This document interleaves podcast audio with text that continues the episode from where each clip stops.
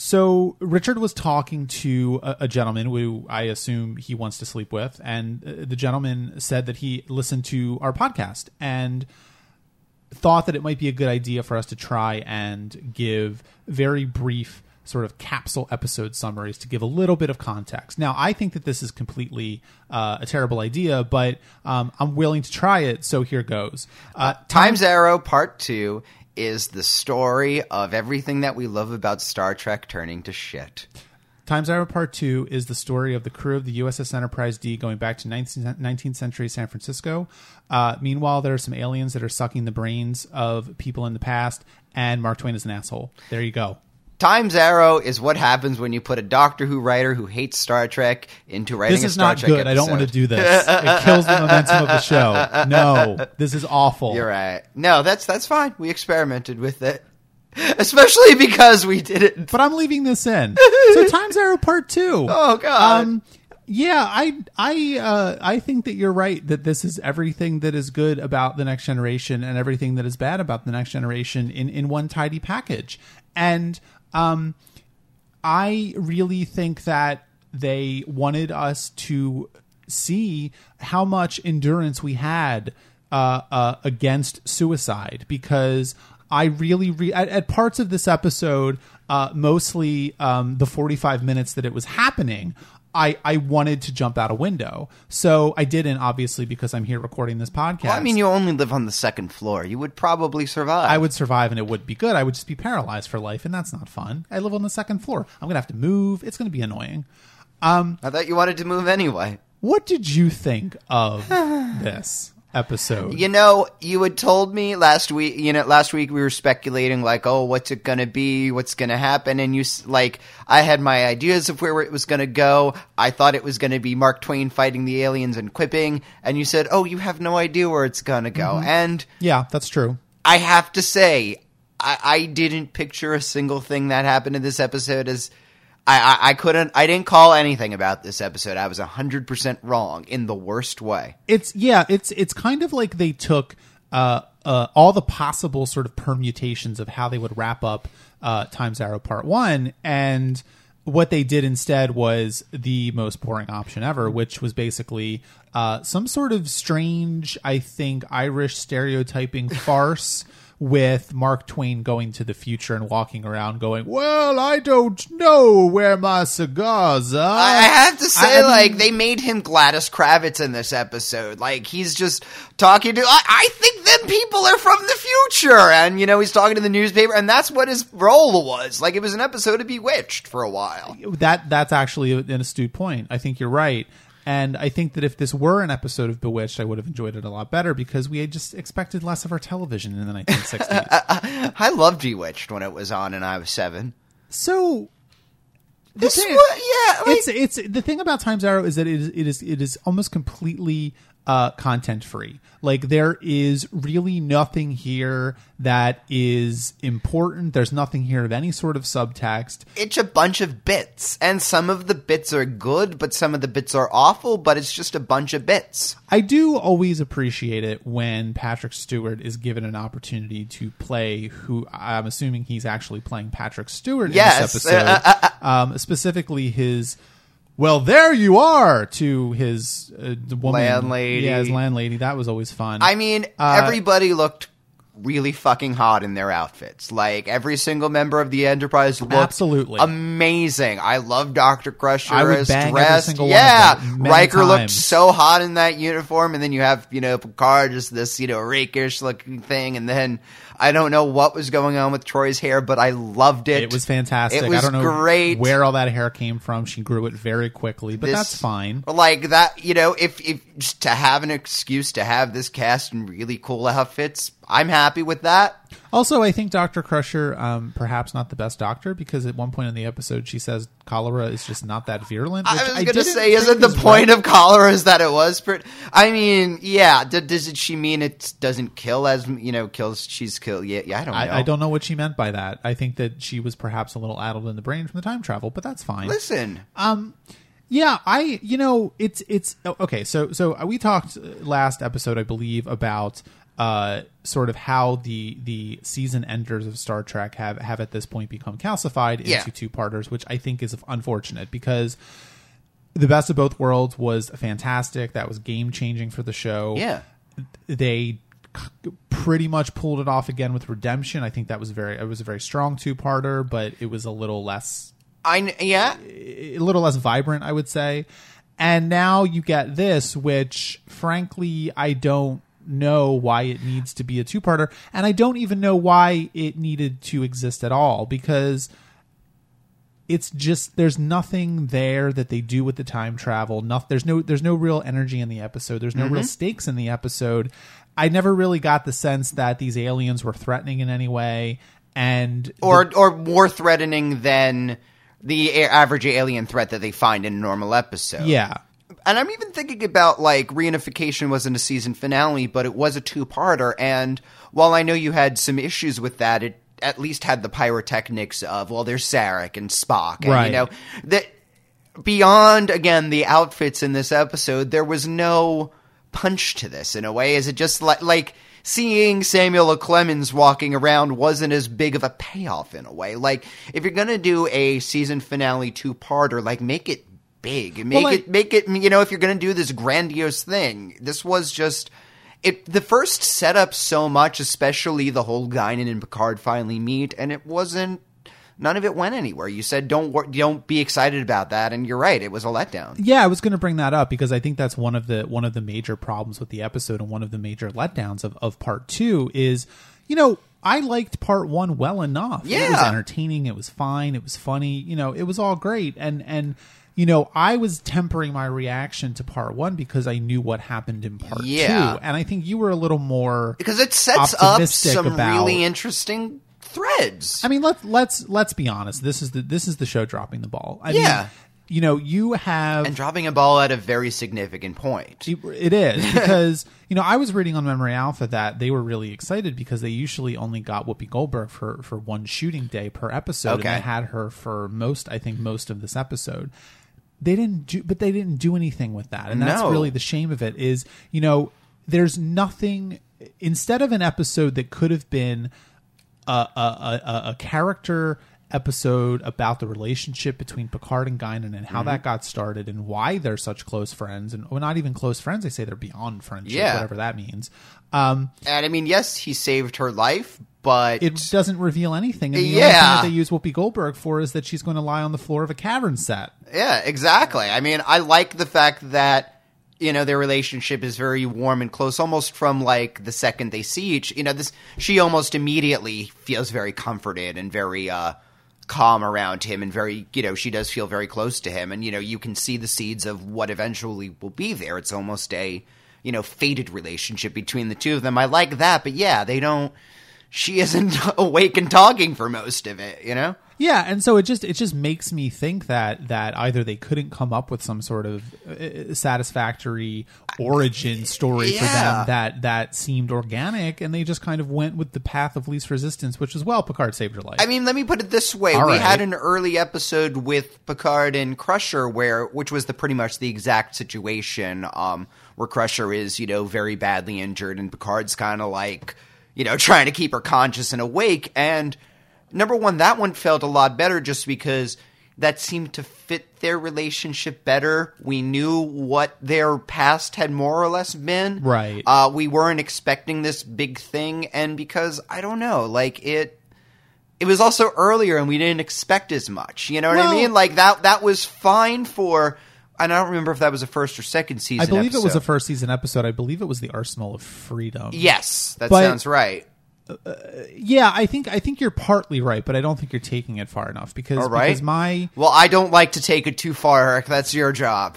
I think my my uh, major issue with with Times Arrow Part Two is really that they're they're they're skirting something and and they're starting to I think you're starting to see the wheels come off a Yeah. little bit. You know, they're trying to do some sort of like farcical Cupid sort of episode, but they also have some really serious stuff here about you've got this alien threat, which apparently Yeah. we are supposed to believe is is very uh, is very serious, a very serious threat, uh, and we're also supposed to have this really um, important relationship to the show, the friendship between Picard Yeah. and Guinan that has always been teased at, and that we're finally going to figure out how they met. And so what happens is that the the tone of the episode is off, and so in something Yeah. like the Arsenal of Freedom, it wasn't supposed to be funny. Nothing was supposed to be funny. No, and no. The Next Generation is not a series that can switch gears Yeah, like that there are in plenty the of same episode. There are plenty of series that have the comic relief subplot while a very serious. Like they can do that, but normally when we see that done, it's like you know, it, it's Lwaxana and Alexander on Bubblefish Planet. but the thing is, the Next Generation never does that well. yeah, that's it. That's like it, do, it does. It can't do that tone. It can do all light episodes, or it can do an all dark episode, but. It, it feels.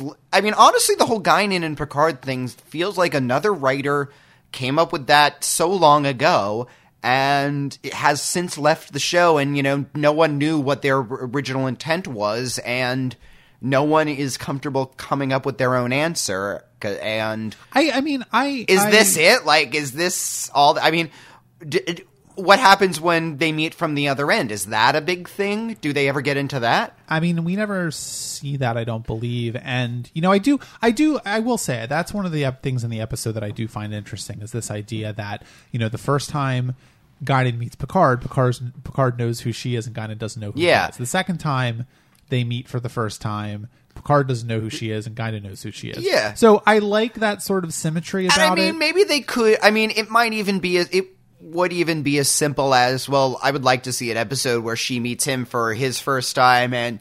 She saves his life, and they've come full circle, and that you know that's a bond between them. Okay, fine, but I don't know. Again, it just feels like they don't have an answer to a question that they asked, and while maybe in 1992, Yeah. at, that wasn't a big problem. I mean, this is post Lost when we saw how bad that worked. Yeah, and I think you know, I think if you're going to, you don't have to answer the question, right? Like No. you, you can leave it as a mystery. Uh, and so if you're going to answer the mystery, you better make sure you have a damn good Yeah. answer and a satisfying answer. And so to me, it's just kind of like, why did you bother? Like, why didn't you just, you know, I don't know, make the season ender about Romulans or something? It just, it, it doesn't, there's, there's no reason why they had to go this direction. And so the fact that they went this direction and apparently thought, they must have thought that it was good or interesting. Or that they were closing a circle or finally answering an unanswered. Yeah. I mean, it also, frankly, could just be that they wrote the first part of this and they thought it was good, and they came back after the hiatus and they they whiffed it. You know, I mean, that's Yeah. that's a possibility as well. But at the same time, then you have to, you know, uh, again, this is we we've been talked about how, you know the differences between this and how TV is done now. And I see this uh, series as making kind of some very strong steps towards the more episodic and arc based storytelling that we started having, you know, ten years later. Um, where very you know TV series are very strictly serialized. Um, I see the beginnings of them rubbing against the limitations of that and almost I, I mean you talk about a show like breaking bad and they never really had an idea what the next series would season would be when they were you know finishing but in every case it's generally agreed that well they figured out a way to top the stakes Right. and I don't know. I mean, I assume that had a tighter writing staff. It had a tighter world building. It had tighter, you know, all of that was more thought out than this. Um, I guess this is showing why that turned to be a limitation in a way. I, Episodes like I this. guess so, and I think you know, I mean, I don't want to go Not down- that I'm saying this episode would have been stronger if they'd written both parts in kind of one long session, but maybe it would have been. Well, that's the thing, though. I mean, you know, you you know, you mentioned Breaking Bad, and Breaking Bad certainly didn't do that. I mean, you know, they wrote the end of the season, and then they came back six Yeah. months later and, and, and wrote the first episode of the new season. I mean, But so- of course so they it was, had done ten- exactly the same way. But so- of course, they had 10, you know, 20 more years of kind of television writing advanced in that time. And so they had more to build off of in a way. Like, I, don't know. I don't know I if that's, you know, they may I- have just I- been a more talented writing staff, frankly. They may have had more stakes. They may have, I mean, but there, there was. Put it this way, especially by the end of Breaking Bad, I think the stakes for writing a good season opener to cap off the finale were very high indeed, and it wasn't as big at this point. I, I think that there's a little bit of a difference there because, of course, if you're talking about a show like Breaking Bad, Yeah. which okay, yes, they they set up some sort of shocking cliffhanger at the end of the season, and they have to come into the new season, and they have to figure out a way out of that, right? And they do it, but the the the assumption and sort of the understanding of of that is that Breaking Bad is going to have an opportunity to to to let that story breathe over an entire Yeah. And that's really the issue is that they don't need to make the first episode a completely self-contained story That's true, yeah. um, they have the room to go out from that and so if the first episode of the season you know if they they get out of the immediate situation and they haven't resolved everything well that's okay because they have 12 more episodes to Yeah. do it in whereas this kind of thing which is still very very uh, uh, uh, discreet. They have to finish this story in 45 minutes. Yeah. I think that puts a lot more pressure on them. Yeah, I And mean, so you if think- you don't have a strong idea, and so it, it, it also it, it it kind of boggles my mind that you know they have said over and over again in these sort of like special features and on Memory Alpha and stuff that the way that they wrote these is that they wrote the first part of the two parter and then they came back after the hiatus and finished it. It's like.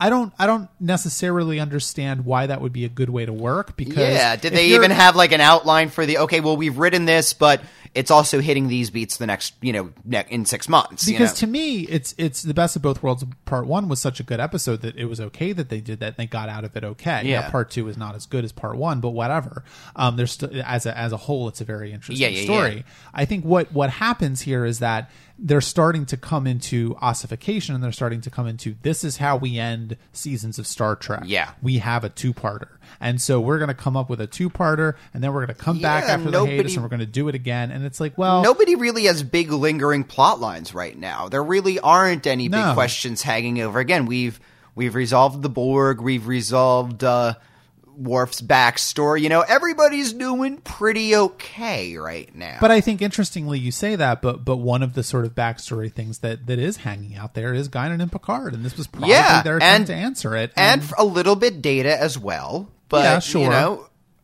yeah, they they they this is going to be their time, and they didn't really do anything with it. well, yeah. and I think I think the other the other problematic part of this episode, of course, is that the the data stuff I think, which was much stronger in, in part one.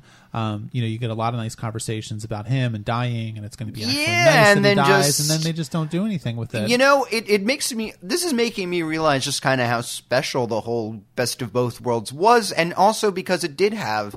You know, you say you have a whole season for these issues to kind of breathe. Well, you know, we got Family, which did the rest of that work in, and you know, while part two of Best of Both Worlds wasn't as strong as part one, part three, um, you know, Family of the Coda was Yeah. such a damn good episode that you know it it it's Best of Both Worlds of Part Two becomes the middle of volume of the trilogy, really. Yeah, yeah. And so, you know, again, I we don't does I don't want to see an episode where Data is confronting his his now newfound question mark over his mortality because he's realized that even with his head cut off and over centuries, you know, he still can't die. Like, well, what does that mean? for him? Apparently now he just has a 500 year old head. Yeah, doesn't seem to affect it exactly. You know, um, you know, Guinan and Picard have had this thing like I want to see what they talk about. You know, like they're gonna have a an evening together, and what the hell are they gonna talk about? Like they're gonna be reminiscing. It's gonna be a very interesting day for them. Like there are a lot of scenes that could happen, but I also don't really want to see them. So because I don't care. I guess this episode made me not really care about these plot lines.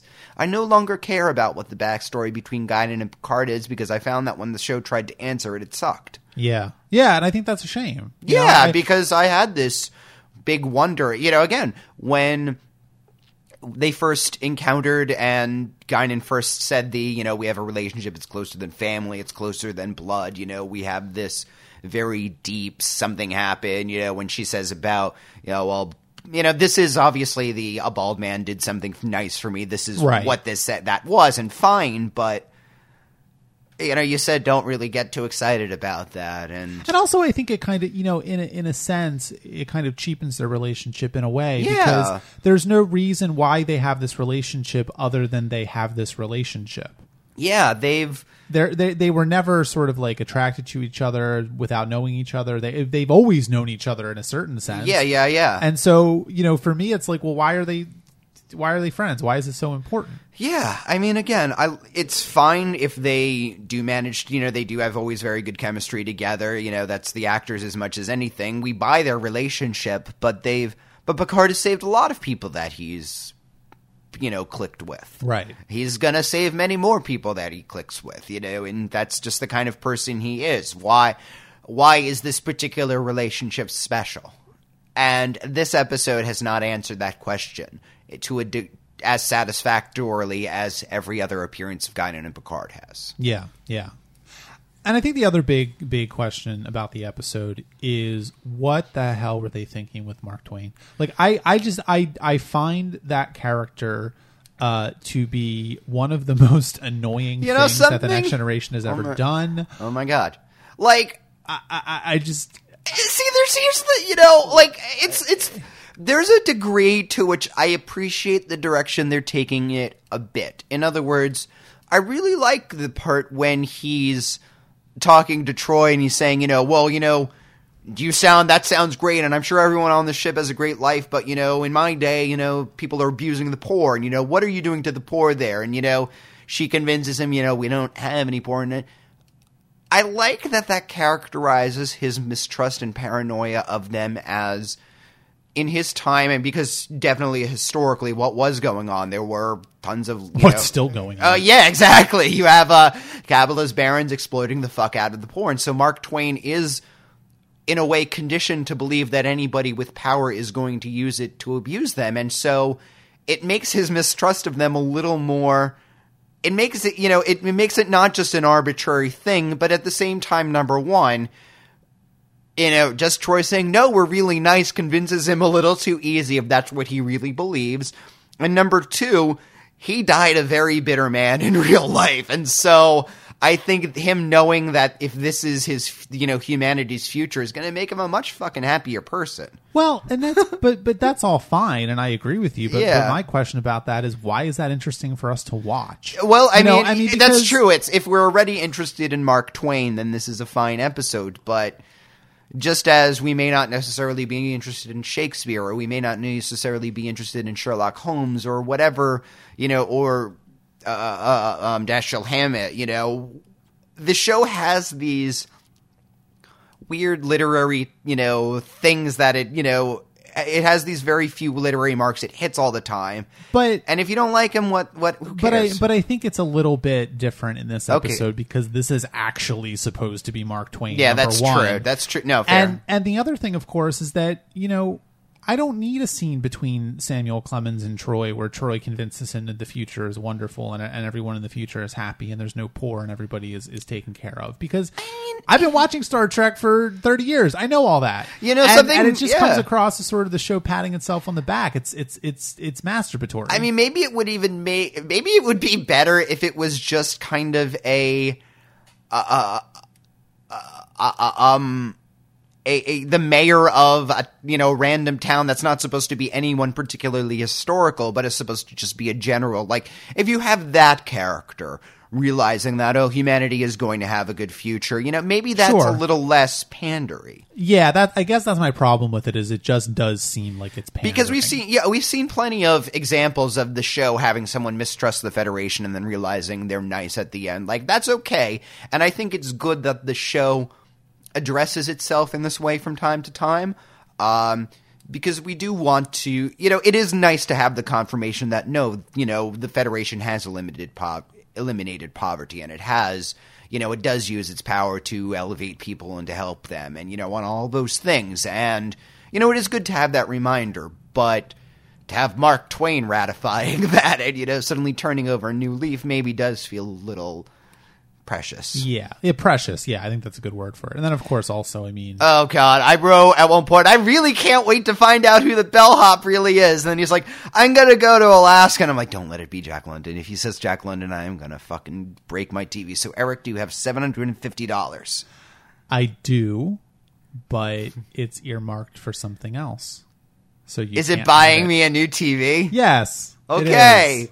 Because I need one because I threw a brick through it. That is just you know there's no there was no restraint here at all. You know, I was like, I thought I was ready for him to be like Walt Disney or someone like that. I don't know, like I don't know who he was. Um, in 1889. yeah, I don't know time, apparently, or like. J.P. Morgan, or you know, one of those type of people. Right. Like, no, it, it's Jack London. it was Jack yeah, London. that's you know I don't even know if that makes any sense whatsoever with the timeline. I haven't even. I've never read Jack London. was was Mark Twain actually in San Francisco in 1889? Who knows? I mean, he was in England at the time, I- and he had was exiled there and chained to a post, so he couldn't have been in San Francisco in 1889. I don't think that's true. I don't really know what history is, Eric.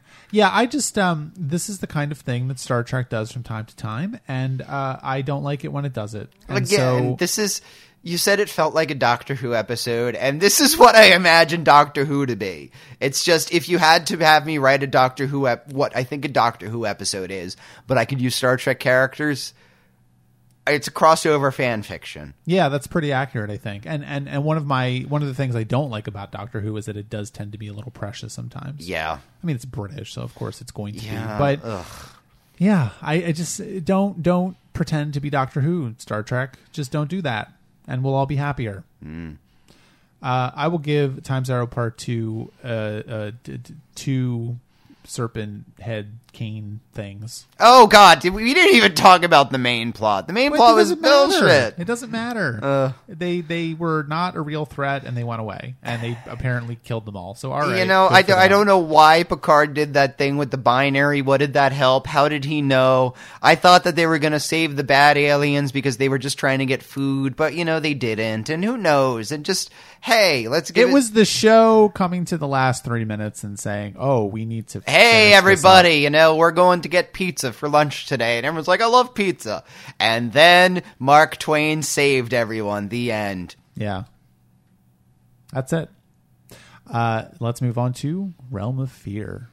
So Barclay's back. Yeah, and so is Brannon Braga. This is just a match made in heaven. I think so. I, th- you know, after watching this episode, now I finally think I've seen enough Brannon Braga to know what to expect when I've see him as the written by. Okay, all It's right. like now, like I, I was getting, you know, getting the shape of it, but this actually makes it make complete sense. It's not bad. It's it's fine. It's you know, like there was about. Listen, I, I'm not the biggest Barclay fan, and I'm trying. You to, don't have to be. I don't have to be. Look, you don't have to put up with Barclay too much. No, no, no. But like, So you know, I sort of I like him better from episode to episode. Like he is getting better from episode to episode. In this one, he really, you know, he has his little panic attack, but then he talks to Troi, and he is fine from that. If the shenanigans with the transporter didn't happen, he would probably be fine and have gotten over his fear really quickly, which is good. That's an improvement for him. You know, he still needs to see his therapist from time to time, but he is learning his, you know, techniques. He is plexing or whatever. I don't know what that was about. But I actually did this during the entire episode, and it uh, really helped. Really? Did it? Okay. I'll Um, have to try that the next time I watch uh, an episode that I don't like. Yeah, I I appreciated all the transporter geekery in this episode. All right. A lot of this episode seems just written to answer some questions about the transporter that just people have in the air. I guess you know it's it's um it's obviously an episode about people having a fear of flying, and that's fine. Um, and I think that it's a brave choice for the next generation to make an episode about how people have a phobia about flying in airplanes. Good for them. Um, Listen, before this episode, nobody talked about it. That's why Erica Jong was so controversial. I know we were having planes going down once a day. It was terrible. Oh my god, is that true? I am never going on an airplane again. You're in an airplane right now. Oh my god! See, I don't have a fear of flying so much as I do have a fear of airports. I've realized this. Okay, that's I fair. hate airports. All right. They're like the worst place. So in this analogy, then you would not hate the transporter, but you would hate the transporter room. Yeah, because O'Brien's a dick. Yeah, he is. Um, yeah, I, I, I don't know what I mean. This episode doesn't really have that much to talk about. It's just kind It's- of, uh, it's an episode that is there and it's very plot heavy. Yeah. and there's a mystery and they solve it and everyone's happy. Um, they're all working at peak efficiency. Yeah. Everyone is very professional. Uh, Barclay is uh, becoming a real boy.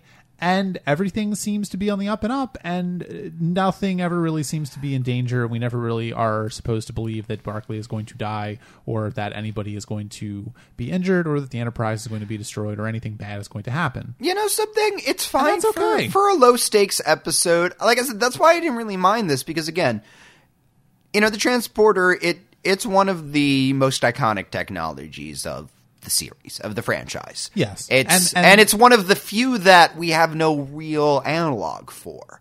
I mean, we have the phasers. That's a fancy gun. You know, the communicators and the tricorders. We have cell phones. You know, but we don't really have anything that beams matter from one place to another. This is one of the more exotic technologies, Right. and and you know every you know everyone ha- does have you know random little questions. That this you know half of the episode seems just an episode written to give that to the fans. Like this is a low key fan episode in a lot of ways, and.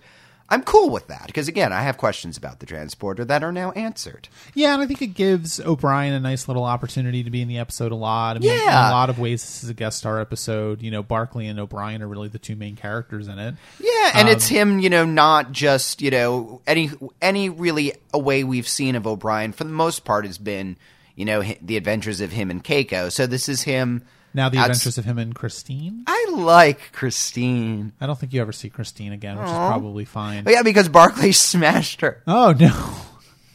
Um, yeah, and I think I think you're right. I mean, I, I enjoy all that stuff because Yeah. I am a I am a nerd, and it's fun to hear them talk about how the transporter works and the history of the Yeah. transporter. And you get, you know, it, it's I guess I guess what what's really interesting about Realm of Fear is that it's kind of a world building episode in some ways Yeah. because. I mean, you could go back all the way to, um, you know, the original series. I mean, Bones was supposed to have a, a, a slight Yeah. fear of being transported, and Pulaski, that was kind of a character beat that they borrowed from Bones when they were trying to make her the female Bones.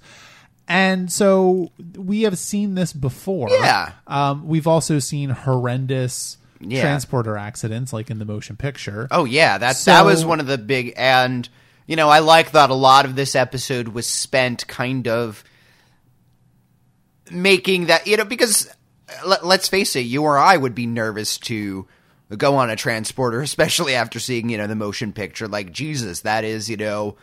You know what? What you know? Yeah. What if one molecule is out of place? You know, what if one of the scanners goes down? Well, they explain. You know, and, and you can even see like, well, yeah, if there were transporter accidents in the original series, well, they've been fixed by now. You know, Right. we've fixed out the kinks right now, so we don't have to worry. And you know, I don't know if, how often the show, the series, is going to have transporter accidents in the future. I don't know if that's going to be happen in Voyager or whatever, but I think you know. I think that the transporter accident thing is something that comes up, but it doesn't come up as much as you would think Yeah. it does, and it definitely I think happens quite a bit in the original series. I mean, Yeah. you have that episode where where Kirk gets split into two, and you've got the Mirror Mirror episode. You've Yeah. got- I mean, there's a lot of different episodes in, in the original series where that happens.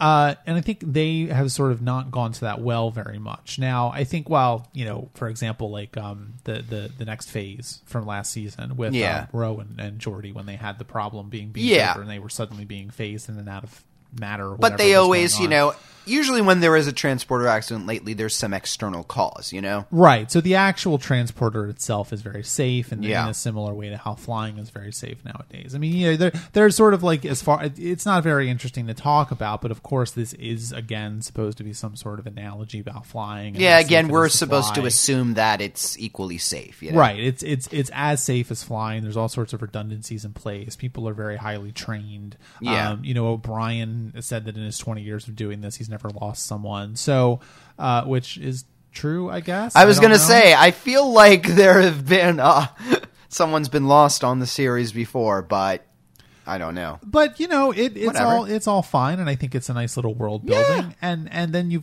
get scenes of barclay thinking he has transporter psychosis That which- reminded me of a goofy cartoon. Okay, there was like the scene where she, you know he's reading off the symptoms and he's having all them. Like that's a goofy gag. Like I, I'm pretty sure I've seen that exact one. Um, well barclay's kind of a cartoon character Yeah, so- and it was funny enough. You know the, you, you know all the light bits of this episode. The light bits of this episode were good. It was a good light. I don't really have to worry. I just worked and I'm watching, you know, enjoying an episode of Star Trek. Like sometimes you really don't want to have to worry about what that's going to happen to the characters. You know? Well, I mean, yeah, but he's got giant snake things in the transporter beam with him. I, that so here's little- the thing. I have no idea what the fuck the plot was. Like, I genuinely didn't get what was going on. So were there microbes or were the microbes really the crew members or like what was the worm? Like I don't really understand. I don't know because he grabbed one of the microbes and yeah, with guy. I know. like, oh, so then I was like, okay, so there really weren't microbes. It was these people trapped. But then they're like, we got trapped while trying to fix the microbes. So I'm like, were there microbes or not? What is, was was the worm a microbe? Was it not? Like I don't understand. And and that's a little bit of a problem, I would say, because. You know, again, just make it about the microbes and you're fine. But there there is a lack of attention to detail in in some of Brannon Braga's scripts that uh, has it becomes more and more apparent. Um, he's not he doesn't sweat the details. Well, this man. was the same with He's- Geordi turning into a lizard person. Like, I didn't really get what the fuck was going on in that episode, but I forgot that happened. yeah. Uh, yeah, You know, like, I don't understand what his plots are, but, you know, damn it, Brannon Braga understood what it was, and all the characters seemed to understand. So, Did he? you know, I think in his little mixed up head, Did he? it all added together. He's he doesn't sweat the details. He just wants to tell a good story, and that's fine. But why did he write this then? Oh No, it's all right. um no. This is What- the thing. Like I, I keep saying like, oh, I didn't really like this episode, but it did have some charming bits to it. No, it was fine. I like it for well enough, and I think you know, uh, uh, what what did you make of what it looks like to be transported? It was actually kind of cool because again, like it's a. Th- that's a question that I had. You know, what is the experience? You know, and it looks like just kind of a swishy and a and a.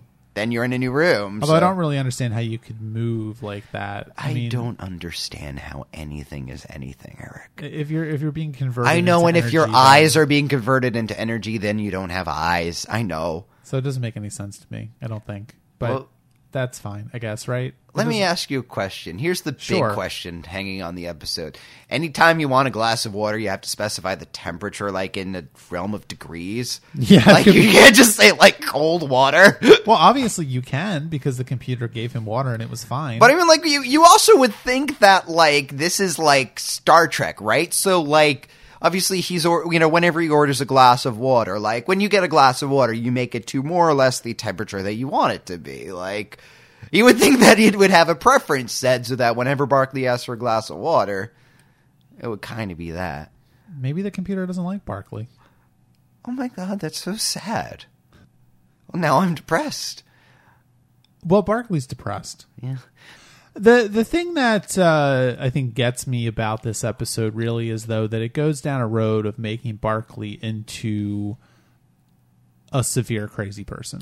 Well, it doesn't. It doesn't. I mean, he he has social anxiety, which we've seen. Yeah. you know, now he has transporter phobia. He also seems to be some sort of hypochondriac. I mean, is there any part of this guy's brain that is working as normal? Well, the thing is that in this episode, he does have his moments. As I said, he, if it weren't for all of the problems with the transporter, you know, he really would have on his own gone through, and I'm sure he would have been much better about it. Um, and you know, when he goes to O'Brien, he's like, you know, just be me. I need to see what's going on. Like that's him, you know, manning up and doing it. You know, Sure. he, he's, you know, he says wake the senior staff, and he's very, you know, determined. He's saying, you know, yeah, I wouldn't. I'm not just making this up. Like this is a real thing. And at that point, everyone does believe him, and you know, fine tooth combs everything. Like there are moments, you know, he's well, that is that is one of the nice Again, things that I like getting about better. the next generation is that you know they never disbelieve them. They're just kind of like, okay, well, this is a problem. We need to figure out what's going Yeah. on. Like, and I like that because in so many shows, it's always this game of like, well, what is really going on? I don't know. He's obviously crazy. They shouldn't do anything about it. And then twenty minutes goes by, and then it really becomes obvious that it's a real problem. Yeah, at the beginning, yes, sure, they're all just, you know, oh, may have just been, you know, you were panicking and, you know, you thought you saw something and, you know, they're really more just calming him down than anything and fine. But yeah, when he does realize that he has actually experienced a thing, you know, even though he doesn't really understand it, they work on it. Yeah. I, I suppose so, yeah. And I think you know the other thing too is that uh, the Federation and Starfleet in general seems to have a very interesting idea about how to deal with with with phobias, of course. Because I, I don't know. I mean, I know that like uh, uh, uh, becoming uh, sort of like immune to it is you know you get sort of um, experience. You have to go and, Yeah. sort of experience it for yourself. But I don't know that the best thing to do is to go into a small enclosed space with um, giant wor- uh, spiders that you're. that seems a little. Well, I mean, it's not like he was like, no, I mean, it, it's not like O'Brien said, like, Dr., you know, Counselor Troi, like, I'm afraid of spiders. Don't worry.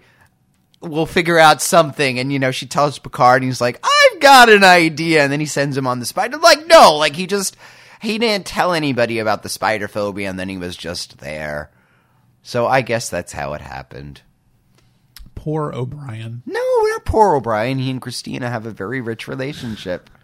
Do you think uh, Keiko is jealous of, of his spider? I don't think so. She has a baby. Oh yeah, that's right. Oh my god, like now I want to picture like a cartoon spin-off of like the baby and the spider and they have adventures. That doesn't sound very good. Like tarantulas can't bite people actually. Oh okay. Something with know. like the way the jaws are placed or something like that. So it's basically like a eight-legged cat. I will literally never find out because you know why? You don't like spiders? I don't like spiders. I like everybody like hates spiders. I think that like I don't like bugs and spiders eat bugs, so like I mean, I don't kill spiders, but I don't. Like no, them. usually spiders are spiders are cool. Um, yeah, I don't think there's much to say about. I was gonna episode. say I give this episode six legs. All right.